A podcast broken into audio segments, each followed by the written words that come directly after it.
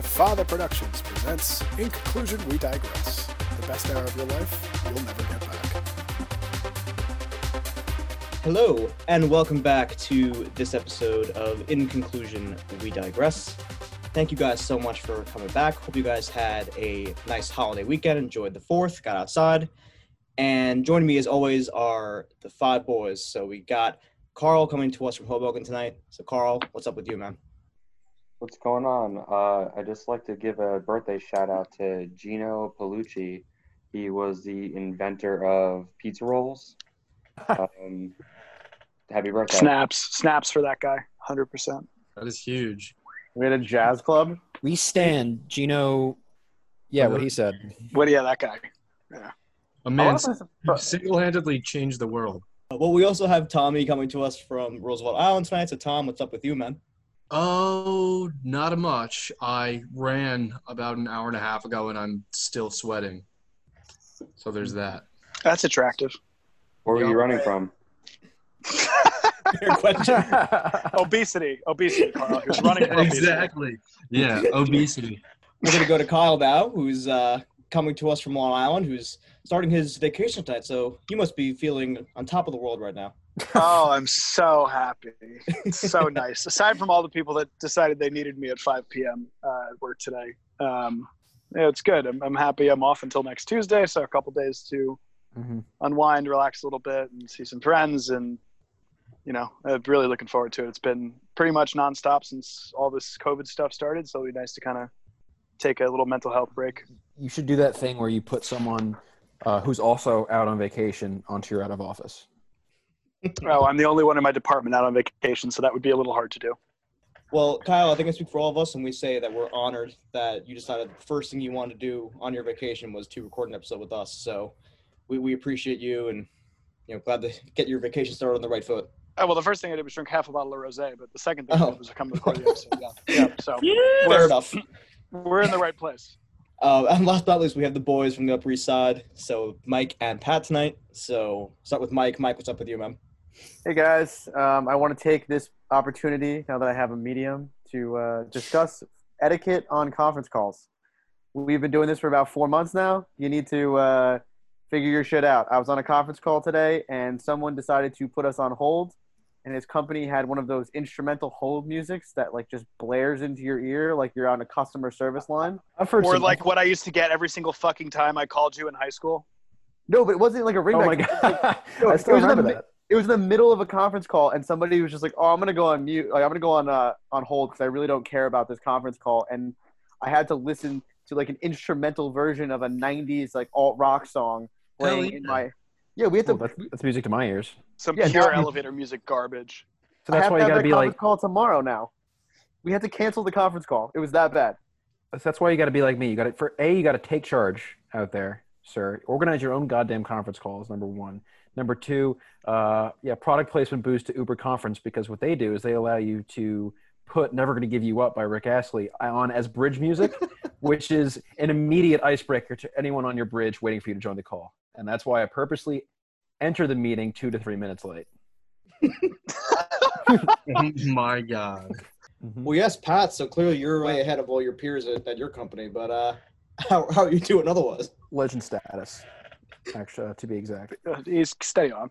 Doing okay. I had a good Fourth of July. Uh, I had a, g- um, a pretty good, uh, pretty good day at work today. You know, Good to hear, Pat. Glad to hear you had a nice weekend. I assume that you spent the fourth with some pretty special people. So, uh, you know, that, that's that's good.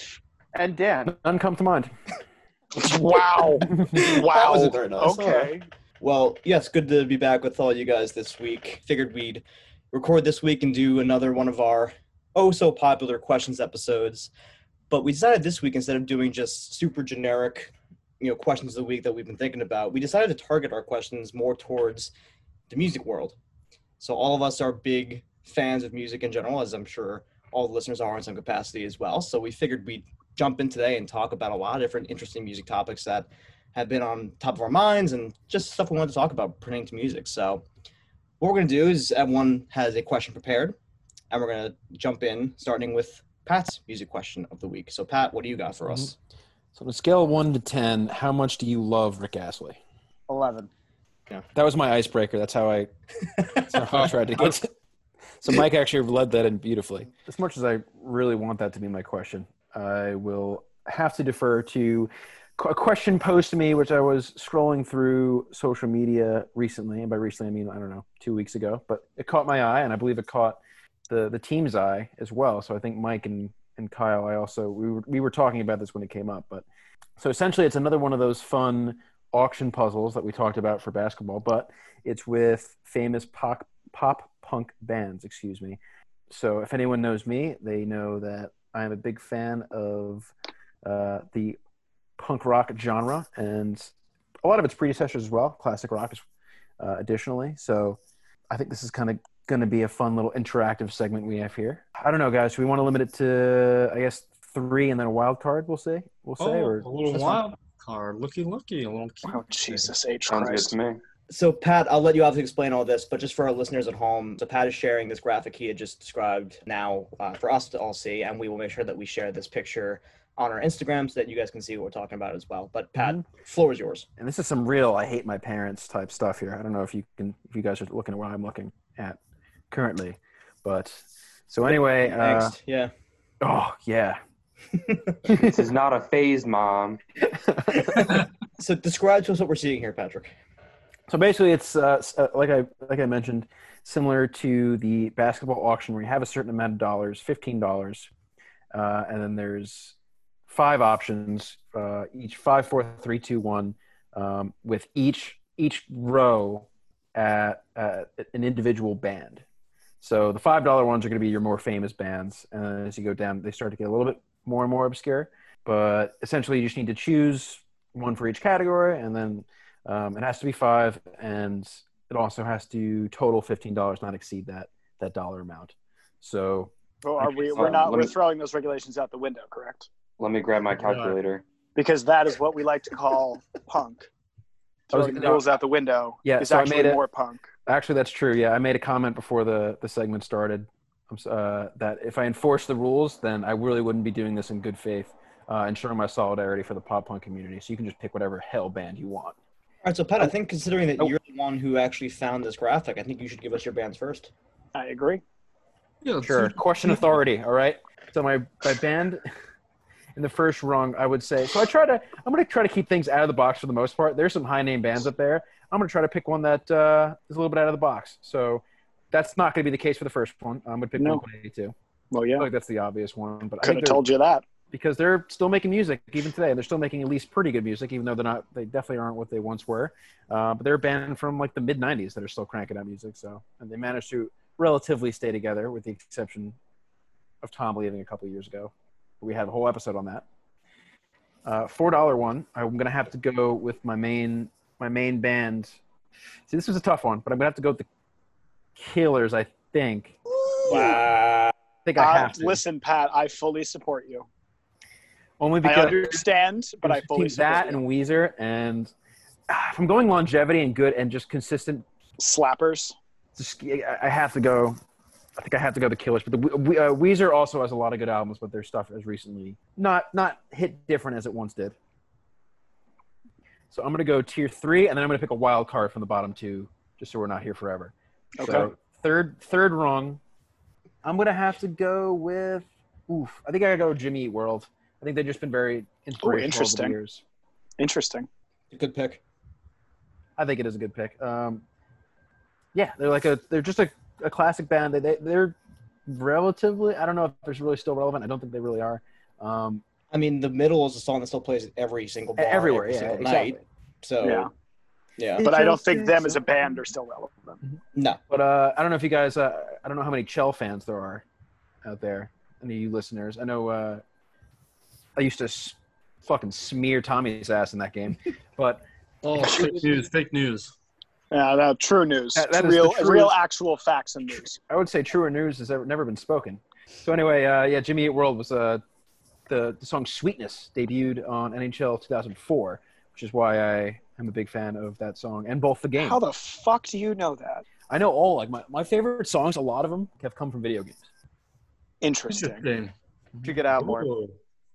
All right, and then Pat, what's your uh, your wild card?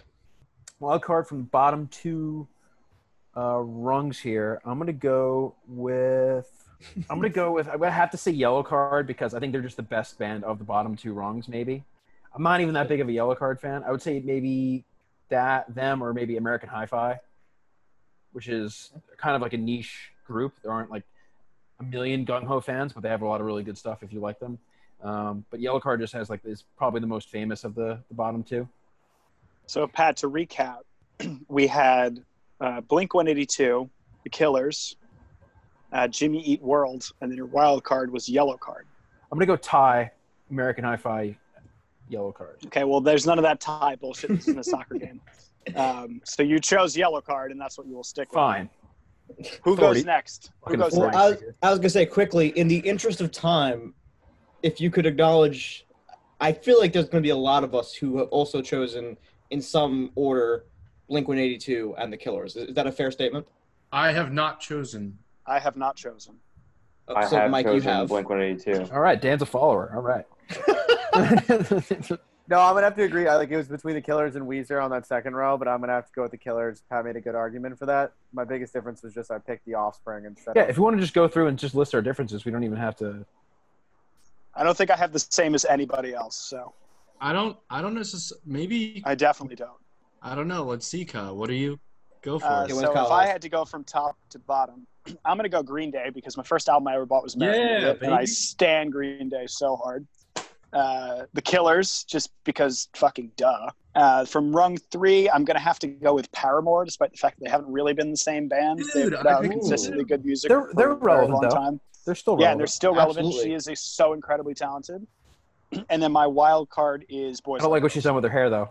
I don't like what she's done with her hair either. I don't like what she's listen, done with her hair. it's her own life, and she has more money than God. So. um, and Boys Like Girls is my wild card. to, to kind of be different from everybody else, I kind of went with the Manhattan College group. So I did uh, also choose AJR because they put on a fantastic show at Yes. MC. They killed it. and similarly with Boys Like Girls, they put on a great show at MC as well for our Spring Fest. I know you don't know. Um, we had like a spring concert that I'm sure most colleges do. Again, taking nothing away from the Killers or anyone else, I just I'm gonna go with a little uh, hometown college love here and just say those two are the two that stuck out for me. Yeah, Tommy, uh, it sounded like you were on the same wavelength as, as Kyle, at least initially. Yeah. Yeah, kind of. Well, sort of like a hybridized list, I guess, compared to all of yours. So I did go with Green Day on the, you know, the five dollar choice. Four dollar choice, I went with My Chemical Romance. Ooh, good, Um, good answer. yeah, Fair. yeah. I used to bump My Chemical Romance to. Uh, Oh, In- verbal meme. Parents listening to their kids listen to My Chemical Romance. Is this Satan? Is this Satan? my Nice three dollar pick was also Paramore. Paramore shouts, and then Dan, I was gonna go with Boys Like Girls for that wild card pick as well. I think you got to throw an honorable mention. If you're, um, I know a lot of our female friends are big All Time Low fans. They they they're pretty good as well. I don't know if anyone had that. I don't, I don't think I think they're had also just $2, like very hot. I, will, I want to hear uh, Carl's answers too, because Carl, I know you haven't gotten a chance to give your responses yet. So, who's your top three in your wild card? So number one, I'm gonna go with the obvious Blink 182. I actually went to see them live. It was a, a Blink 182 concert, and Lil Wayne opened up for them at the Barclays. that happened recently, right? Like a Yeah. year ago. Yep. Um, interesting combination, I'd I was say, gonna but say. It, it was a pretty good, uh, pretty good concert. Uh, number two, I'm gonna go with Panic of the Disco.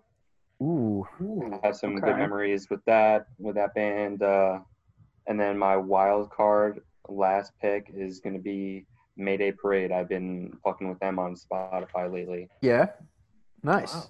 I think I think there is one cause we can all get behind. The Killers. Th- Well, that and Good Charlotte does n- in, in no way belongs in the top row. I agree. I think All American Yeah. Rejects deserves to be, or the Killers. Either of those two deserve to be. Yeah. I would I would be okay with substituting the Killers and, and uh, with I think Good Charlotte should be like two or three. Yeah, I agree. I agree.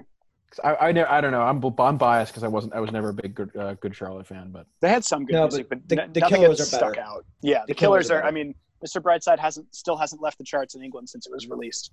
So then, Pat, if you, I, I'm curious because obviously those are your first two, the Blink and then the Killers. So if the Killers are also put into five, would you still choose Blink or would you choose the Killers? I, as your- I your top one? probably would still choose Blink, but it would be I would probably do the Killers and Green Day would probably be tied. Okay. hmm But I don't know. I'm a big uh, punk rock guy, so that's why this list stood out to me, and I wanted to share it with with y'all. So we'll have this list up if you guys want to make any comments and decide on your own. Or shame us for our musical choices. Yeah, or we can do that. Pat, I'll, I'll pose this question to you because you are the one who found this list. If you had to choose your favorite song from the bands that you chose, what would your favorite song be out of all the bands that you selected? So do I have to pick? Just so I'm understanding your song question from one of the correctly. bands One song from one of the bands. as your favorite of, of them all. Um, I'll tell you one that just immediately sticks out is all these things that I've done by the Killers. I was going to say either Fantastic that song, or great Smile song. Like You Mean It. Smile Like You. Mean It is an underrated, fantastic song. But the only Yeah. reason I say that is because everyone is so gung ho on Mr. Brightside, and although recently the debate of when you were young versus Mr. Brightside, there are some people who stand when you were young over Mr. Brightside, which All these things that I've done, I think, is my favorite Killer song. and when they played it when we were out that one night uh, at a Oh, so drunk at that bar. Yeah, the cover band did a fantastic job. They killed it. Oh my god. not a song you typically would play. Um, no, and people they had the range and the it. guitar. Yeah, it was impressive. So I would go with that, or uh, take a look at the. Um, I didn't select this, but check t- uh, take a look at the Teal album by Weezer. I don't know if that was your, what you were going to say, Mike. No, no, I was saying we're missing uh, like an incredible like this was part of our generation. I feel like everybody angsted out to this. You're missing Anthem Part Two by Blink 182. That's a great song. It's Mm. it's people. It's better than Anthem Pack Part One. Um, although I will say that. But that that entire album, listen to "Take Off Your Pants and Jacket," start to finish. There's not a bad song on that album. Oh yeah, no, that's that's like a, probably a once a month on the way home from work because It's like a 40 minute album. You can listen to the whole thing, and I do it probably once or twice a month. Well, yeah, I think we all made some some good choices. There's obviously a plethora of awesome bands here, so not an easy choice, but can't really go wrong no matter which way you choose with all these bands. All really great teenage angsty songs that got us through our troubled high school days. So moving on from Pat's pop punk auction list here, we're actually going to move over to Mike's music question of the week, What which I you control, believe Daniel? has to do with a conspiracy theory. Yeah, so this is actually the the, the debate started. Um, you know, the background on this issue was we kind of had a discussion whether or not this is a phenomena or there is a little bit of conspiracy. I know Pat was on the side of conspiracy, whereas Daniel and I both believe that it's kind of just a historical phenomena. And what I want to talk about tonight is the 27 Club. So, for those of you at home who don't know necessarily what the 27 Club is, 27 Club is, you know, when Kurt Cobain died, statisticians sort of took a look at the ages in which famous musicians have died, whether it be from natural causes or drug overdose, suicide, murder, things of that nature. So the 27 Club, uh, you know, statisticians started to look at after the death of Cobain that there was some sort of there was three hot numbers uh, where a majority of very high level musicians died, and it was 25, 32, or 33, and then the, the big one is 27. So 27, uh, you know, just to kind of highlight some of the, the high name people. When you think about it, you think about Brian Jones from the Rolling Stones, Jimi Hendrix of you know one of the greatest guitarists of all time, Janis Joplin, uh, Jim Morrison of the Doors, obviously Kurt Cobain, and Amy Winehouse. yeah, Janis most- Joplin, did you say her? yeah, and most recently Amy Winehouse. Um, so there's been a lot of people that have died about it. There's been a lot of pop culture references to it. A lot of people made songs about it. Most recently, Mac Miller, who actually didn't even make it to 27 Club. He, he passed away when he was in his 26th year.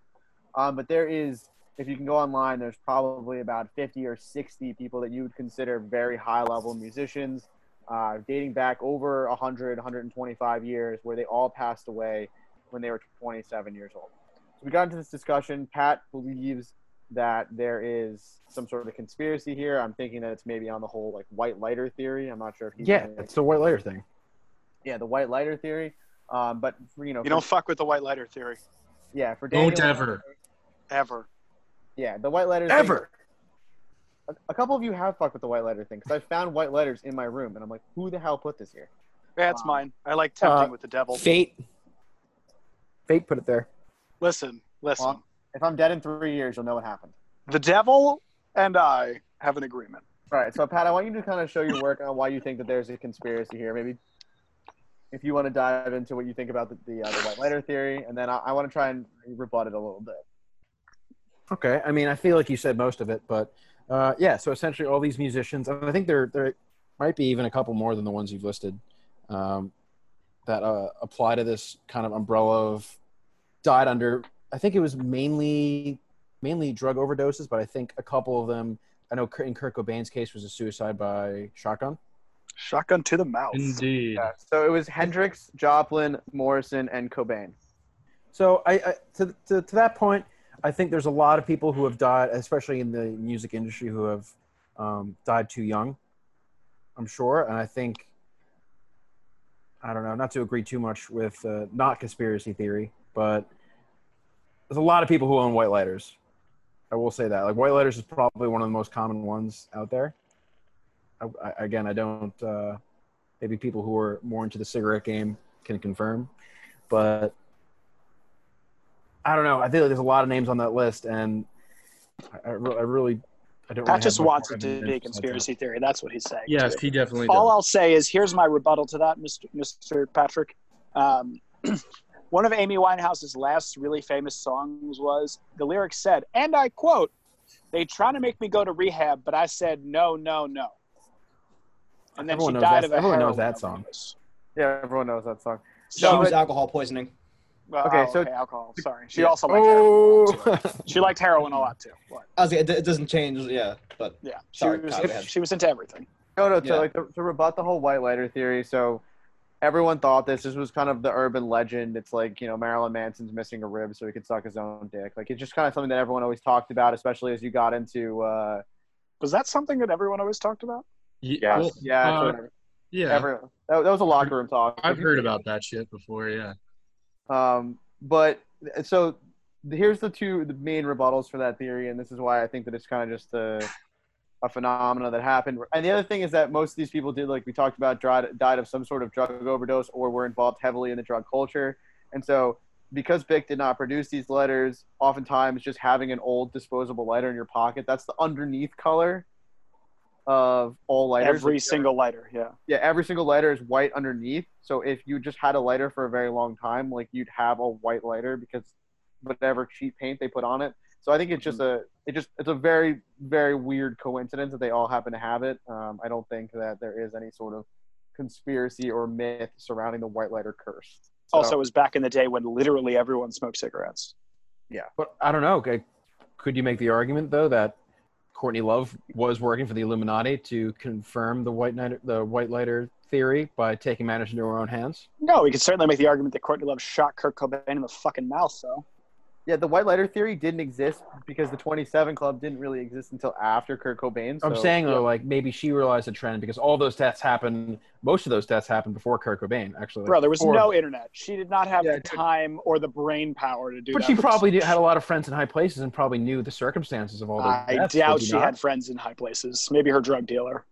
Dude, it was the 90s. She could probably barely remember what she did yes the day before. Like the I'm just two- playing devil's advocate here for that particular. Case. They case. were I- throwing snow I don't even- up their I don't even think- like a I don't mountain even out think that west. she killed him, although Mike does. I so- fully believe she killed him. Oh yeah, hundred percent. Watch everyone go home. We could probably do an episode, a conspiracy episode on it. Go home, watch all the documentaries. Netflix has like fifteen of them. Um, You don't have to watch all 15 listeners.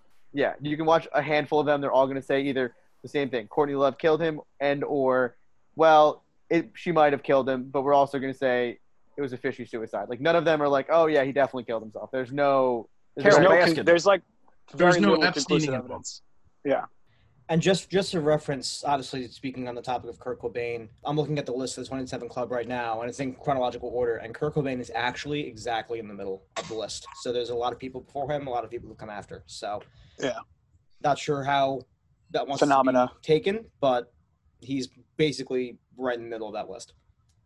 But actually, going off that too, I, I picked a few. I picked three artists that I wanted to get everyone's opinion on, and it was Kurt Cobain, uh, Jim Morrison, and Jimi Hendrix. Those three artists, I wanted to kind of get everyone's opinion or some people's opinion on what they think the state, like the status of music may have been, or what would have happened if they had remained alive, like they had not passed away in the early part or in the prime of their career.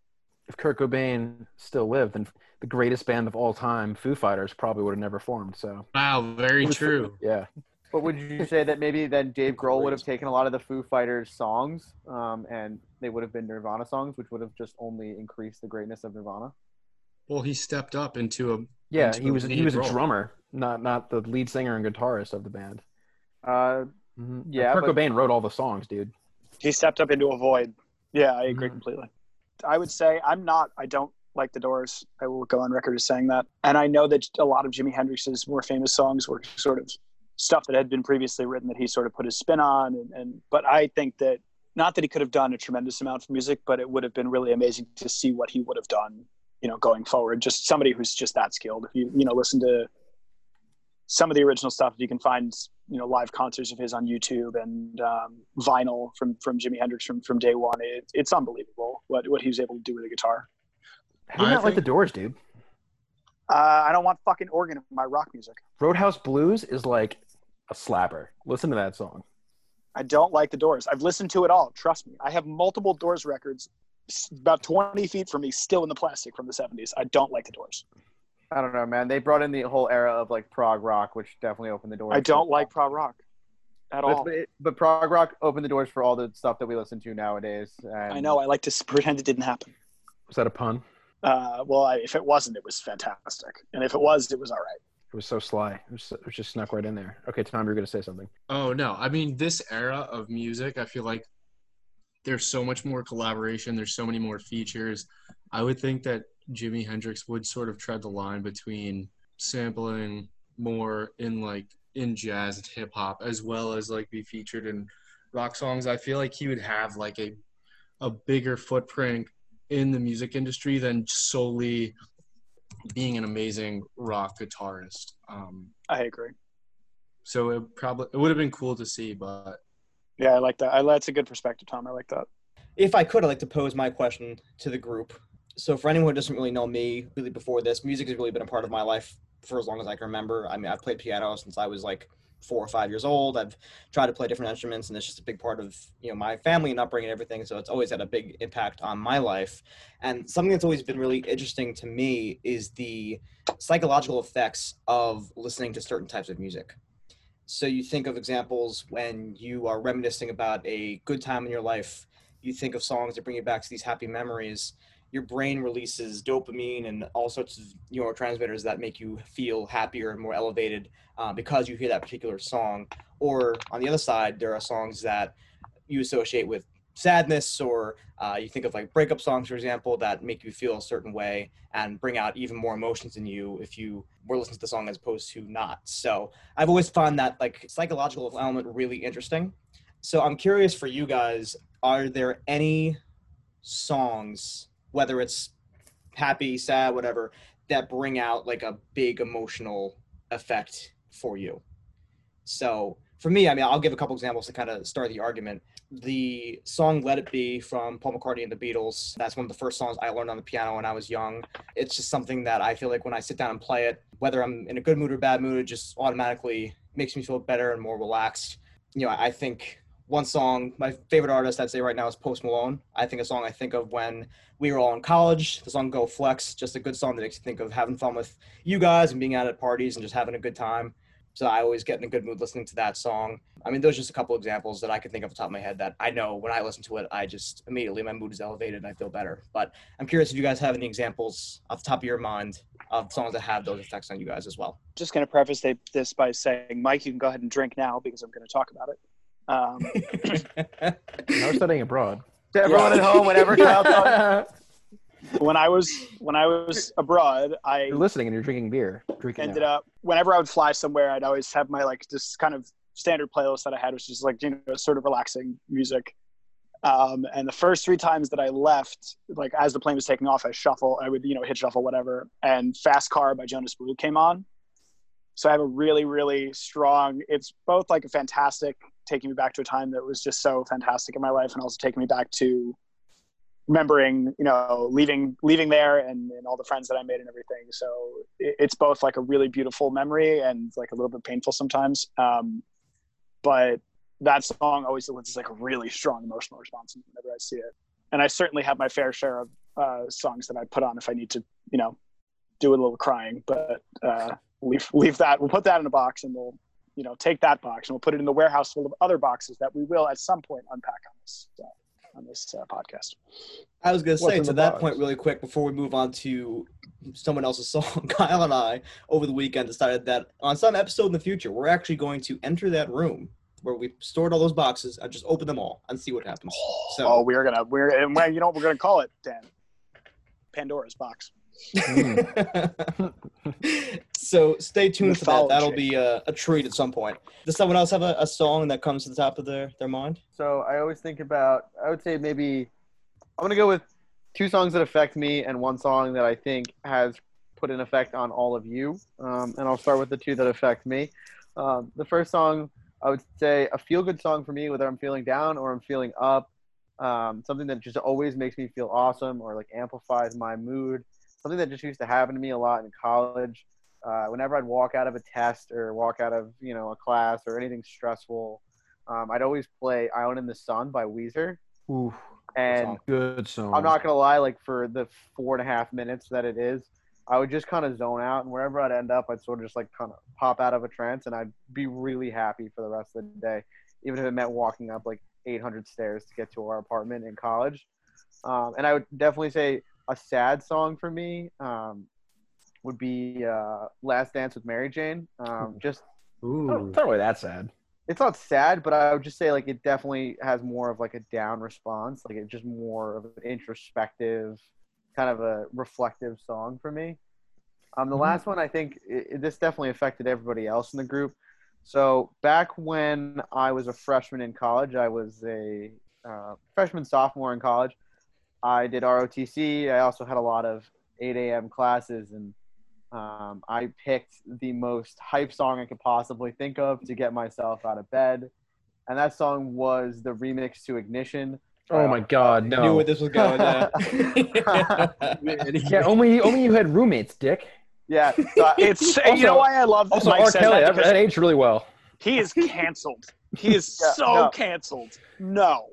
I mean, I get the song, but also you woke up all your damn roommates. I wasn't there for it, and I know about it. yeah, I have one that, That might be shit's worse. Oh No, no! I, I remember this, Carl, because I was roommate. I was roommates with both these fucks. all I do is win. All I do Yeah, is win, I right? did. All I do is win because as soon as it started, I was up and fucking smashing my phone to turn it off. I mean, So that's I, fair. I had to pick. I had to pick the worst song I could think of. I was an alarm snoozer, so you guys usually got about the first two verses of the remix to Ignition before I would. How did that- they not stab And- you? No, we had bunk beds that required me to get up, and I had the top bunk, so I had to. If, if I wanted to hurt him, I would have to do like some sort of funky people's elbow, and that was just too much. So for our listeners, Mike referenced that that started freshman or sophomore year. That carried on until at least the end of junior junior year, year. if not senior year. So it that probably continued for into years. It probably did, but we had separate rooms senior year. But junior year, it still happened. Uh, Mike Yeah. and Tom can allege. hmm I just remember every morning waking up to. I'm gonna start you off with a little preview of the remix, and then just It's amazing you didn't wake And up to all a of us fucking told to butcher's knife to the fuck neck at some point. At least, at least Carl's logic like made sense. Like you hated DJ Khaled, so that's why it was on. So like, you're gonna want to get up to change it. So Tommy, what were you gonna say? What's, I'm- what's now I'm in a bad mood. Yeah, I have a couple. I have a couple. So I have like a certain pump up songs that I like. Like I, I have a task and I'm like getting ready for it, or like just I'm doing busy work and I need something to get myself motivated. I'll listen to like Eminem, like obviously "Lose Yourself" from Eight Mile, uh, "Till I Collapse," and then um, "Stranglehold" by Ted Nugent is Ooh. a big, big That's a long, that's a long song, but a good one. That is yeah, a it's a really song, good yeah. song. And then, you know, when I just want to relax and chill myself out, I love to listen to a horse with no name. And America. and- You're supposed to name the fucking horse. and, That's why the uh, horse has no that's- name. That's the name. Turn the Page by Bob Seger. Just because they're both like Ooh. such. If you listen to them, they're both very descriptive songs. They're compliments Like, of one another. y- they are. They're both like set in the desert, and it's very descriptive. The songs like are. I mean, Horse with No Name is more melodic than Turn the Page, but they're both like really chill and like calm songs. And then I also like Give a Little Bit by Supertramp as well.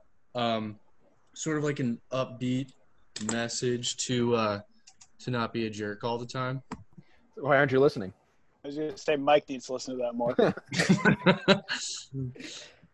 Well, I'll start playing uh, Two- Remix of Ignition on your Google Home on Saturday mornings. Fun fact: it's unplugged. So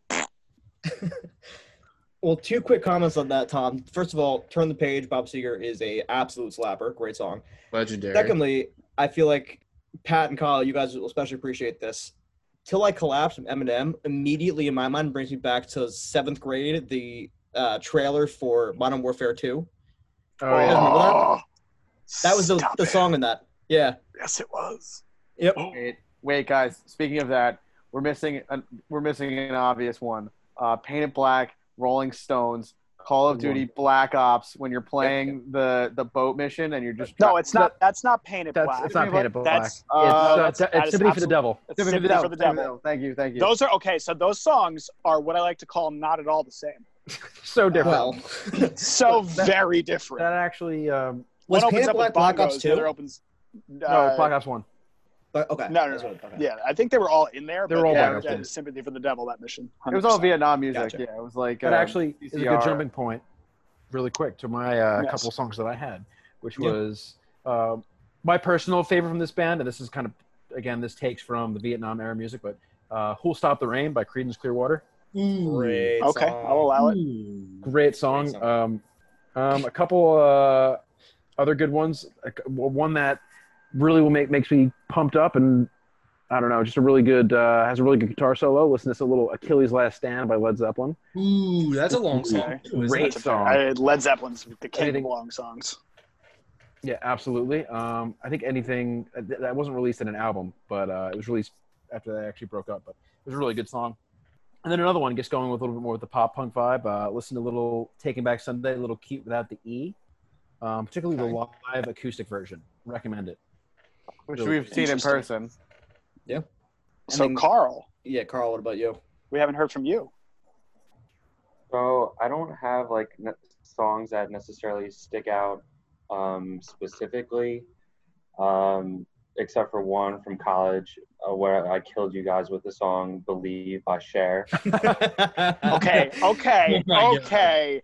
Yes, correct. that song is an anthem. Absolutely. Uh, yes. Dude, Who has the video? There's a video on my Instagram. Somebody can pull it off my Instagram of all of us singing. And Carl, I've never seen him so into something in his life. I've seen the Dude, video and I- I can I don't- absolutely confirm. I don't like that video. Yeah. So that's like one song that sticks out, but I'm trying to get into like vinyl records and um, one of my a couple of my friends they got me two Mac Miller well one Mac Miller album and I bought a second one. Uh, the one they got me was watching movies with the sound off, Mm. and then um, I got uh, Circles when it came out. So I'm trying to like start to listen to albums from start to finish because um, they're like designed for that, just to like flow into each other and supposed to put you in a mood. You better not become one of those snobs who are like, it's so much better when you listen to it on vinyl than was like. Oh no, no. Oh, But, then um, okay. I'm going to be honest with you. The medium matters less than the headphones.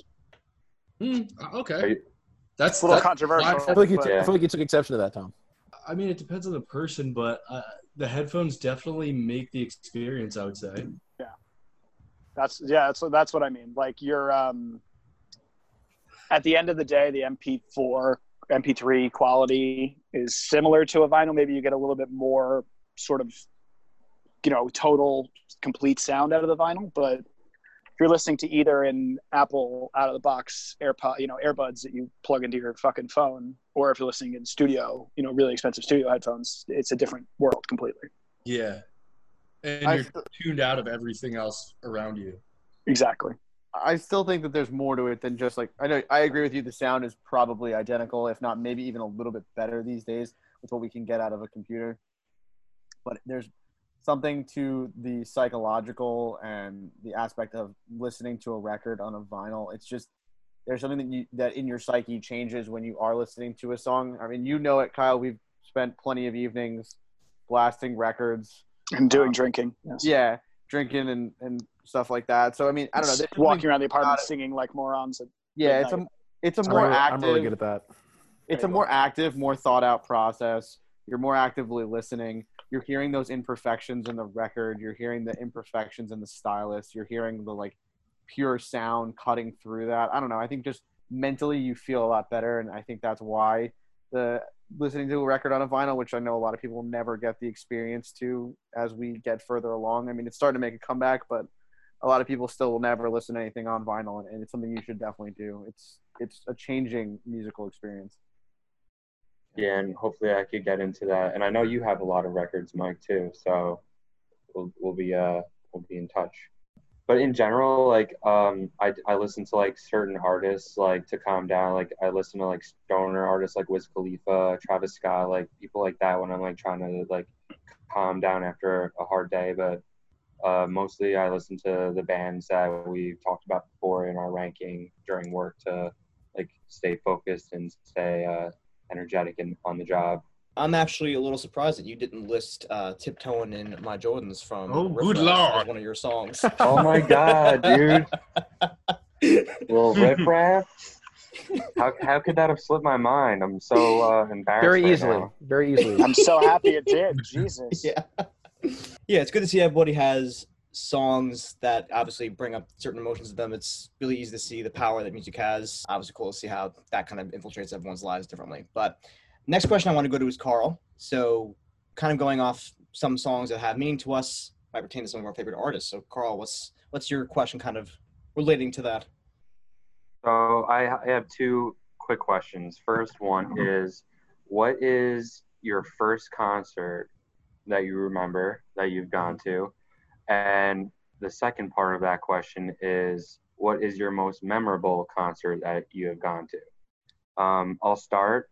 My first concert, it was, I think it was in 2006. I was young. Um, it was a Journey concert at Jones Beach. Um, I don't know who opened. It was uh, like an um, an up and coming band, but I do remember that vividly because the lead singer set himself on fire. Eddie Lee, is that who it is? No doubt. Geddy Lee is the lead singer of Rush. That's what I said. And then uh, my most memorable concert, somehow I went to ended up at a Brad Paisley concert, and I left after his second song, and that was also at Jones Beach, and I was that lived an hour and memorable? a half away. It was memorable. Not memorable. It's memorable because it was so bad, and I had to. Be there. In that case, Fair. I have a great, I have a great memorable, but I'm sorry, uh, unless someone else wants. Shaggy. Kellie Pickler. Kellie Pickler, which I'm, I'm sure. I'll, I'll say the first, the first concert I really remember attending. I went to a uh, a Cheap Trick concert. I think when I was like in middle school or high school. Um, and I, the reason it's memorable is because surrender. They didn't even play that song. They played a few Really? songs. They It's played a few songs. garbage. Uh, well, the reason is because it started thunderstorming out, and then Marty Markowitz of uh, No shit. yeah, I think he's like the organizer, some sort of uh, that's his name, Marty Markowitz. What the Uh, fuck, Marty? Wasn't he like the borough president of Brooklyn? Borough president, Yeah, president, he was. I think, yeah. Yeah. um, walking on stage, like, yeah, we're gonna have to cancel the, we have to cancel this because of thunderstorms. Uh, and then like the guy, and then uh, what's his face took the mics, like, all right, we're gonna play like a 12 minute song because we only have one song left. Oh god. That's why. And then it was just like, and then I went home and I was like, they played, they didn't really play any of their, their bangers, but I hadn't gotten to them yet. Any of their banger. What is your most memorable concert then? I'd say most memorable is I, I guess probably the one I most recently went to. Um, went to a U2 concert I think a year and a half ago, actually probably two years ago now. I think Bono still sounded really good. I know there's a lot of U2 haters because of that really bad album they put on everyone's iPods. Um, but they had a lot of good old like good old stuff, and that's what they mostly focused on playing. So um, I really like that. Kyle, how about you? Uh, so my first concert was actually ended up kind of being really special. Um, when I was in high school, I was a junior. It's like one of the first. I, I drove. That's why I really remember this. And I went with my our friend Joe. Um, I got to see uh, Linkin Park at Jones Beach, uh, who open, who uh, had Incubus open for them, which Wow. was wild. Um, and I have to say, and I know that it's not possible to see them in their full glory anymore. And a rest in peace, Chester. Um, they were unreal, absolutely unbelievable. The concert was fantastic. They played forever. They did three encores. It was pouring rain. They did not stop, and it was just something else. And um, most, I think my my favorite of all time, I'm gonna have to go with Maroon Five at Madison Square Garden. First time they ever played Madison Square Garden was right after Payphone came out. I'm a huge Maroon Five fanboy, and they played everything you wanted to hear. And Adam Lambert even took his shirt off. Not Adam Lambert, sorry, Adam Levine even took his shirt off, and I was very happy. So, Well, Adam Lambert also probably closer to your demographic, though. well, closer to my demographic, but is the lead singer of Queen now. So, Well, I was gonna say quickly to your point, Kyle. R.I.P. Chester. We were, I think, pretty sure all of us were supposed to go to the Linkin Park and Blink One Eight Two concert at All, City si- all Field. six of us. Yep. All six of us back in, I think it was 2016 or 27. Was it 2017? 2017. It was one of 17 was after we graduated 17. from college. and it was terrible because it, the concert was supposed to be that Friday. It was in August, and then I think that Tuesday is the day that um, Chester unfortunately um, took his It life. was like so five or six days beforehand. Yeah, it was, very sad. very soon before.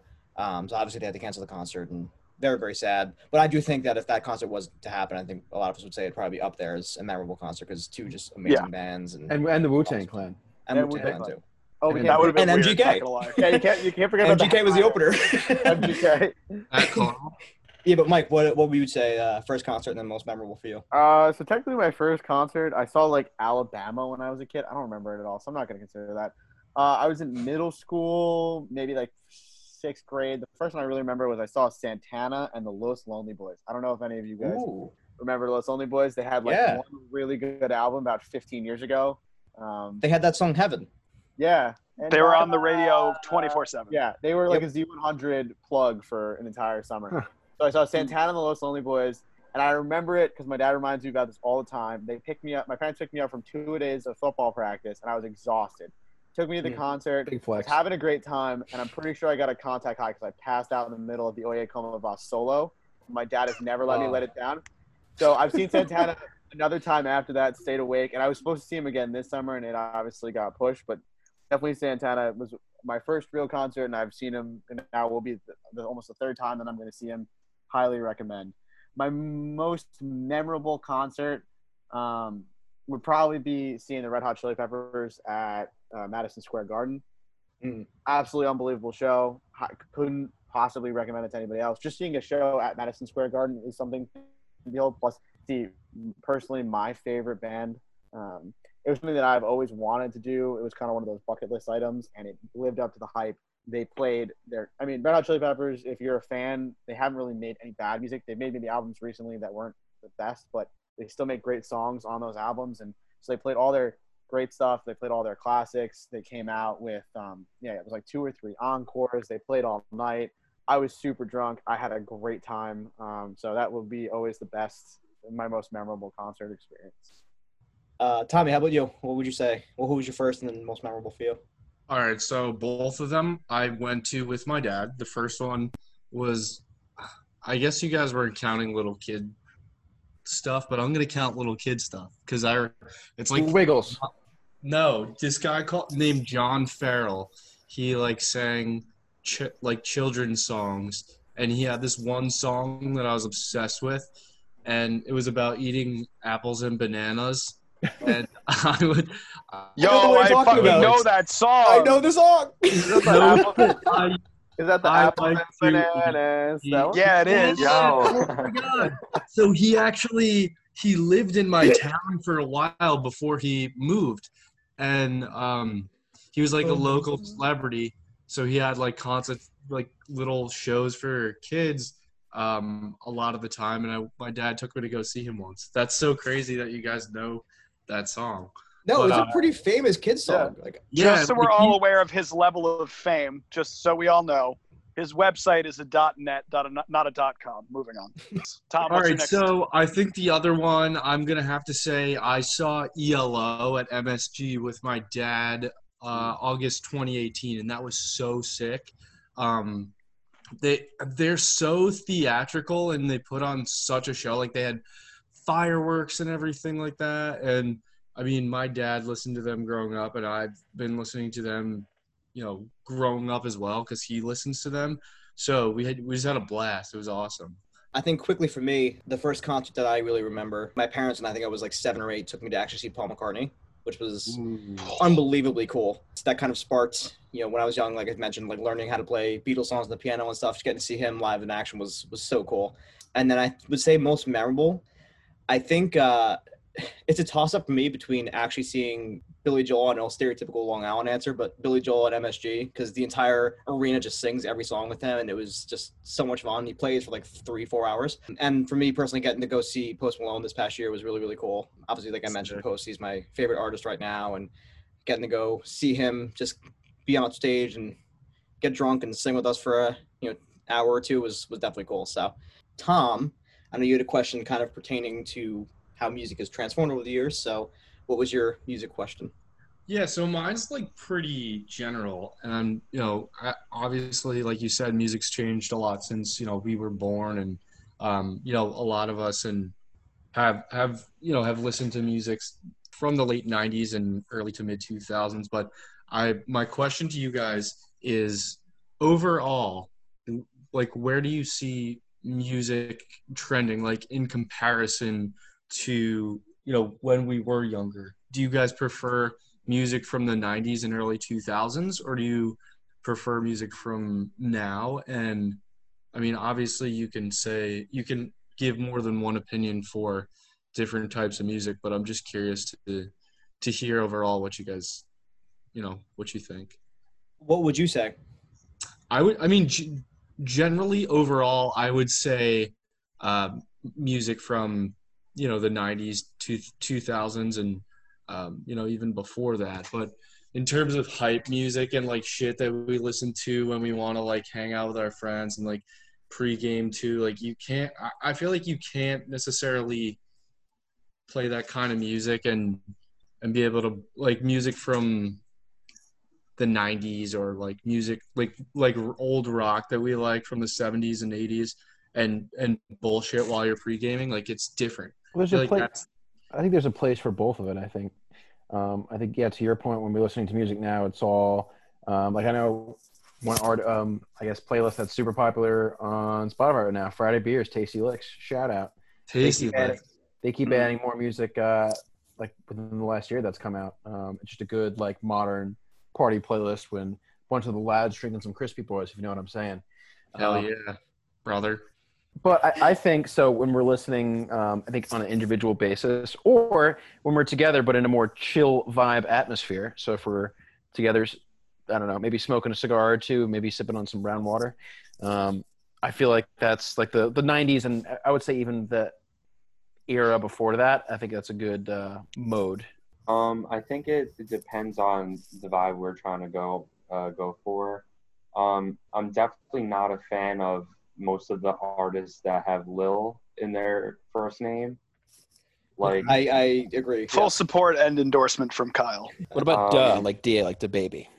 Uh, same deal. don't I don't know him well enough to like form an opinion about his music, but for the most part, like, I, w- I would go towards the older music, what we grew up on the uh, '90s, early 2000s, that kind of rap, and uh, um, that's that's more for me, I think. Yeah, no, I mean, I, I'm going to continue the trend here, but I, I feel like I want to make some points to defend us a little bit more. Because I know everyone's like, oh, you guys are old. Like, that's what you're going to say. Of course, like, you don't get the whole sound. Okay, cloud. Also, Zoomer. if any, hold on, hold on, time out. If anyone calls us old, I kick you in the fucking teeth. No, I, I think that it's, it's just a huge problem with quality and quantity right now. Everyone has the ability to make music, and it's seemingly like everyone has the ability to put out music and find someone to publish them. And then I guess it allows for an audience. Um, it's very similar to our lives with social media. Like everyone can be an influencer now based on what they put out, and not necessarily the quality of the content that they put out. Uh, us. Hundred percent. I was gonna say prime oh, example. sorry, I have a. There's a. Jake Paul. Yeah. Yeah, a- a- and that's just a culture fit. So I think that there is hidden in what we listen to today. There is a lot of very good music. Again, not my favorite, but like Ariana Grande, like very, she's got a she's a quality singer. Um, Dua Lipa. Um, I think there's a lot of there's a lot of um, Hailee Steinfeld. there's a lot of DJs coming out. Calvin Harris, um, you know, guys who can really immensely talented people who Yeah, people just kind of say they push a lot of buttons, but they're more talented than most musicians will ever be. people that are pro- that were were called like producers. Um, you know, back in the day, like Dr. Dre made a whole album about how people thought he was like he went to shit, but he was really just producing music. Well, now those people that sat in the background and made all the beats and made all the music um, have a lot of They're trying to they're trying to shine yeah. here. I just think there's a lot of there's a lot of talent out there, so people are seeing. You know, you're getting five, six, seven artists sometimes on a song, and there's just a lot going Yeah. on. It's like the ADD of our generation. It's it, we're the SpongeBob generation. You can look into it, but our attention spans were ruined because SpongeBob and cartoons had very short, choppy, um, like three 10 minute segments or three eight minute segments inside a small episode.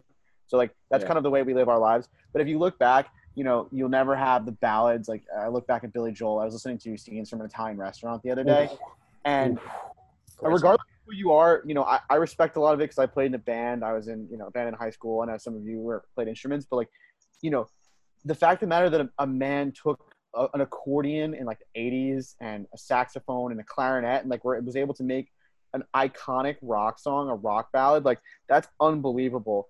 I know Kyle, you don't like the Doors, but like the organ, um, you can see It's the only part of the doors I don't like is that fucking instrument. I know. I, I saw Rush, and Rush's three guys on stage where sometimes they're playing two guitars. Neil Peart's playing a 360 degree drum set. Geddy Lee's, R.I.P.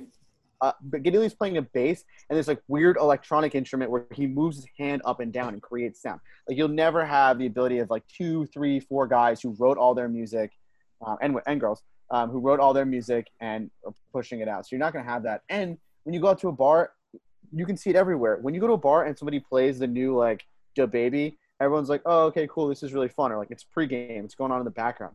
Somebody puts on, um, I don't know. We were talking about it earlier, like one of those '90s pop punk. You want to put on Green Day? We were sitting in an Uber coming back to the city one night, and we sat there for 45 minutes singing every single Green Day song Yeah, Shout out to everyone freaks out. We go out to a live music bar and every song they play is like 80s 90s and early 2000s rock or maybe covers of the pop songs from those generations that was Yeah. quality music and it's generational music so i don't know you're Big never gonna you're never gonna be able to top that I am gonna come to the defense of new music and people like okay uh, Lady Gaga. Tame Impala. I know it's a really cliche thing, but I don't know if people understand his process. He writes the song, and then he writes the music on every instrument, and then he plays and records the music on every instrument, and then he layers it together and makes a song of only him. A lot of a lot of old bands used to do that. Yeah, like Paul Prince did McCartney. that. But Prince did he's that. it. prince did that prince wrote Okay, yeah. So the, played exactly. so every you're saying you're never going to get these people again. Here's one of them. Calvin Mhm. Harris does the same thing. He plays almost every instrument. He also sings on a lot of his songs. These guys are equally as talented as they were in the past. They're just using a different medium. They're using I think it, I think a lot of it. A oh lot of it is just the sound. I think it's a lot, a different I, I don't think it's necessarily think if the, you, the process. I think it's just the, the what I sound think you if you and you're going to be biased at towards somebody like Avicii and the song levels, that is the equivalent song to slaps rapper's delight. such a good song. It's the first song that broke into the mainstream that changed the way that music was going to be listened to in the near future. And I mean, again, rest in peace, another troubled soul, unbelievably talented. And these guys that are behind the scenes that, and I think a, a lot of the people that were like, well, you know, he wrote and did all of his own music. I'm sure there were producers there helping him. I, you know, they get credit for what they did because they can write the narrative 40 years later. But I will come to the defense of modern music and say that these people are equally as talented. And in some cases, with all the computer shit they have to do, playing the instruments, recording these riffs. I don't know. Calvin Harris, when he was dropped his last album, he put out videos of every single song and every single layer of every single sound to make every single song. And it's so impressive to watch him layer one note into another note, into another sound, into another note, and make these crazy complex beats. no i think we said the same thing it's just a quality over quantity issue there's just too many bad eggs out there There's There are- always been shitty music out there. but there hasn't been the Good point. quantity of shitty music and the ability uh, There's also more people. But there's also YouTube, Spotify, um, SoundCloud. There's a million mediums for people to put out shitty music with absolutely no need for a record deal or a record label to put them out. Like you don't have the filtration of people that actually know what sounds good anymore. I, think end of the day, it all comes down to just again personal preference. I mean, Mike, to your point, like yeah, there's way more. It- it's more accessible to find like more people now, but I guess it's also a good thing for someone who actually is talented, doesn't have the means to get a record deal or something, who can get exposed. Like that, that's how Post Malone got famous. Post Malone just put raps out on SoundCloud, and he got picked up by someone, and you know, Yeah. Sa- Same So- with Drake. Lil Yeah. Dicky. So again, it, it comes down to personal preference. I will say for me personally, I also do prefer kind of more of the '90s and early 2000s music, just because I prefer, you know, seeing a band with more instruments up there. And I think uh, for me, the biggest thing is that Cardi B exists in this world of musicians now, and that disqualifies a lot of other good music. I think just the fact that mm, she's able to have some sort of exposure in the music world today just makes the whole lot of it just worse. So sorry. I mean, maybe that's that's controversial, Fair. but Nah, She has no she's Kind business. of the worst. She's Yeah, not so- really talented. well, with that, we are down to our last question of the day, and it focuses on Kyle, kind of your argument about music of today. So, what was Yeah, your so- question? So I want to know from all of you. We are recording this on the seventh of July, so we've just gotten rid of is how I'm going to put this because 2020 fucking sucks. We've just gotten rid of the first half of the year. We are halfway through the year. I want to know what everyone's favorite song released in 2020 so far is, and I will be starting with uh, Mr. Rourke. Yeah. So, I wrote down a couple because there are some good songs that came out this year for sure. Weirdly Um, enough, Yeah. So the one the ones I wrote down, I think you have to mention "Don't Stop Now." Dua Lipa is absolute slapper. Yeah. big slap, big uh, slap. I think a really well written song that is not really a traditional like poppy song nowadays is uh, "You Should Be Sad" by Halsey. Dude, I picked that. Damn. Really good song. Yeah, that's a great song. No, that's a great song. You guys and then like the last one I wrote down was And just a purely artistic music video as well. It's like the depths of creativity are just mind blowing. For everyone out there, if you haven't seen it, Tom's saying that because she's hot. so hot. but it's it's also a really good song. She's an it's a objectively, song. objectively Well, I think it's a woman. great song because she, I like her a lot as an artist, and she straight up is like, that song is written about G-Eazy, and she's basically like, you're a little fuck boy. Don't. She has dressed him down in so many songs, and Yeah. the best part is they just keep getting Yeah. better. Yeah, that song, she shit on him. She was like, you can never get this again. You can never get this. When when did she like become Italian? No, that's that's my Borat when he goes, you will never get this. You will never get this. Jesus Christ. Yeah, Okay. so- uh, Uh, the, Mike, the last one I just want to mention really oh, quick. Um, you'll like this. I also think "Memories" by Mhm. Maroon Five is a great song. it is a good song. Yeah, I'll allow that. Sorry. Um, Go ahead, so, Mike, sorry. Mike, what's your what's your 2020 song so far? Um, okay, so first off, play Jaja Ding Dong. Um, yes. If, if you haven't, yeah. Ding dong. So if you haven't Bingo! seen Eurovision, um, Will Ferrell's new movie on Netflix cannot possibly recommend it enough for you to go watch it. It's fantastic. They did a really good job. The music is really hysterical. I mean, it's it's just great. yeah, no, the um, everything's great. There's a, two, a ton of really good songs in there. Jaja Ding Dong, um, Double Trouble. There's a Tiesto remix. It's honestly fantastic. Oh, Tiesto the, remix. the, the music is so good from this movie that they're considering nominating it for an Oscar, which is hilarious for a Will Ferrell spoof movie. Uh, but on a serious note, I would say I'm not necessarily going to limit it to one thing, but I want to say an album that dropped this year that I think the entire album was was pretty fantastic. Uh, Music to Be Murdered by by Eminem came out in 2020. A lot of old school diss tracks from Eminem, kind of. I think it was MGK. He was kind of he was going after, and he just Yeah, that's absolutely what was happening. yeah it destroyed. The It wasn't going after. Absolutely murdered Yeah, put I in a don't see- coffin. MGK has always been a stand-up guy. I don't know why people go after him. Let's go to uh, Mr. Mr. Carl. So I'm I'm not sure if you guys know this song, but I've been really fucking with it lately. It's called "Wait a Minute" by Willow. I do. Yeah, I do. That. So that is a very good song. I really like that vibe of that song, and uh, I'm digging it. Tom, You want to go? what do you got? I mean, uh, I have Aside from your your Halsey song, aside from the Halsey, I'm gonna have to go with Dua Lipa too. Uh, Oh. Physical. Physical. that album, that whole fucking album, by the way, Yeah. absolutely murders. Dude, Physical is Physical is a great song. the energy from that album is so sick. She's I really wish we could go to bars because that album would be on at bars, and the like you said, the energy from that that whole vibe on those songs is just like, yes, I want to go and like do shit. I guess uh, I think I think I believe it was Kyle who referenced this person before, but uh, Tame Impala, the new album that came out, uh, the Slow Rush. It's a very good album. I highly recommend two tracks, Borderline and Breathe Deeper. Uh, keep it short. so he did uh, completely reproduce Borderline, which was dropped previously as a single uh, to put out with the album, and it's it's still fantastic. Um, and Breathe Deeper, yeah, just I mean that album was great. And Post again, homage. very very yeah, talented. Post homage forgiveness is another good one too.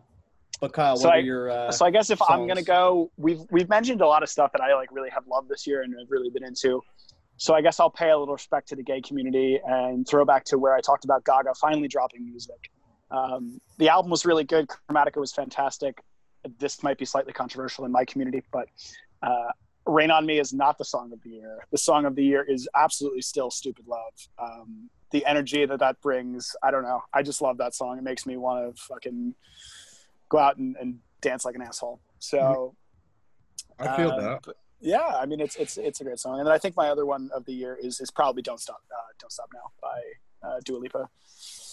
Can't Hell say enough good stuff about her. Just stupidly talented. Uh, put out a great album. Probably big things to come from her. It's just such good vibes, you know. I agree. Now it's just such good vibes. So, Oh, uh, "Break My Heart's" a great song too. That whole It is. Yeah. album is just awesome. Yeah, the album's great. I actually really enjoyed this episode. I thought we had a really good discussion of a lot of different genres and uh, different eras of music too. So that was really cool to jump into that, and I'm sure we'll probably do more music episodes in the future too. So, Oh, uh, yes. definitely enjoyed that. So uh, let's do our closing statements of the episode. As always, everyone has a sentence to wrap up our conversation, and we will start today with Pat. Hey y'all, great conversation today. Did anyone see that? Oh, I have a background. Oh no, I saw her. that. I saw that. and, and you know what, Pat? You shouldn't do it again. You should never do it again. You should. Oh, it's. Oh, oh, Mike, can you do me a favor after this and kick him directly between the legs? Yeah, no problem. Uh, that's that's warranted. Uh, also, because Thank podcasts are a visual medium, that was a double dab from Patrick. And it's 2020, just so everyone's clear. Oh, there's so many more happening. Okay, Dan, move on from me. yeah, we're, we're gonna go to the next person now. We're gonna go to Tom. Oh no, I just had a blast. lot, lot of lot of sick picks. Um, what are you what are you laughing at? Mike, Mike is dabbing and lifting up his shirt and stuff. But please continue. No, let's just, let's I'm just, laughing at you. let's just kick it over to Mike at this point. No, no, Tom, I want to hear what you have to say. No, I, I had nothing to say. I had nothing to say. Go ahead. Uh, well, I guess if I'm on the spot, um, first things first, because we definitely didn't touch on it tonight, I want to remind all the listeners at home that we are an anti Taylor Swift podcast. I know this was a music episode. I want to make sure You're gonna get us everyone- killed. I want to make sure everyone at home knows that we are an anti Taylor Swift podcast. If you have any reasons well, we went on to why, look back at our conspiracy episode. Look back at what was the one where I talked about not dragging that one. Um, look The back Macklin at episode. the Macklin episode Yeah, yeah the Macklin episode. look back at those two episodes for why we hate Taylor Swift. Secondly, if you're definitely into a very weird thing that happened, there's some I don't know political candidate I believe in Florida who just recently came out saying that uh, that Beyonce is actually an Italian Satanist pretending to be black. So it was all in tweets. You should go look at the internet for that one. It will make your uh, will make your- Florida is undefeated. That's all I'll yeah, say he's about like that. he's like running for state senate or something like that, and he like came out against Beyonce, and his reasoning was that she's actually really Italian, and her name is like Bippity Boppity Boopity, and uh, God. she is a Satanist. Love the that, inflection in that. and that yeah, that her music is all like Satan worshiper, like you know, putting uh, Stairway one of those- on backwards. Yeah, I was gonna say, is it one of those things where they put it, play it backwards? Yeah, so that that's definitely something you should everyone should look into. Okay then. I'll do if I some can research. I'll quick get back to you. amendment to uh, to Mike's statement, I, I agree about anti Taylor, but I think we have to make sure we allude to that. We don't include the OG Country Taylor in that discussion. I think Correct. the OG. Country Tom Taylor yes. is Tom fantastic. Anything beyond the country stuff, we I, I agree wholeheartedly with you, Mike. I just want to make sure we make that distinction. Yeah. But Kyle, what's uh, what do you got? Oh God, um, great discussion. Happy to be doing this. Uh, hope you're enjoying it, listening. Uh, you know, please like, subscribe. We're really loving doing this, having a, a great time. And everyone, please stay safe. Uh, for the love of fucking God, to reiterate this, for the love of God, for the love of God, please wear a face mask. Um, and continue to stay safe. Wash your hands, and hopefully we will uh, be in yours again next week. Carl, take us home. Uh, just sitting sitting at home working all day makes me really miss my chiropractor because I can't go see him. My back's fucking killing me. But overall, great conversation tonight, and hopefully we could do this again, only more genre specific. I think again, closing thing for me, same sentiments. Really good conversation. Uh, to Kyle's point, please continue wearing a mask. The pandemic is not over, even though we are in the middle of summer, and obviously this weekend was the fourth. You know, we want to go out do fun things. Don't be an idiot. And I think if I can give one suggestion as we part here pertaining to music, we're all still stuck inside looking for things to do. If I can suggest one thing that might, you know, make you feel fulfilled for a couple of hours, if you have Disney Oh. Plus, go watch Hamilton. Oh yeah.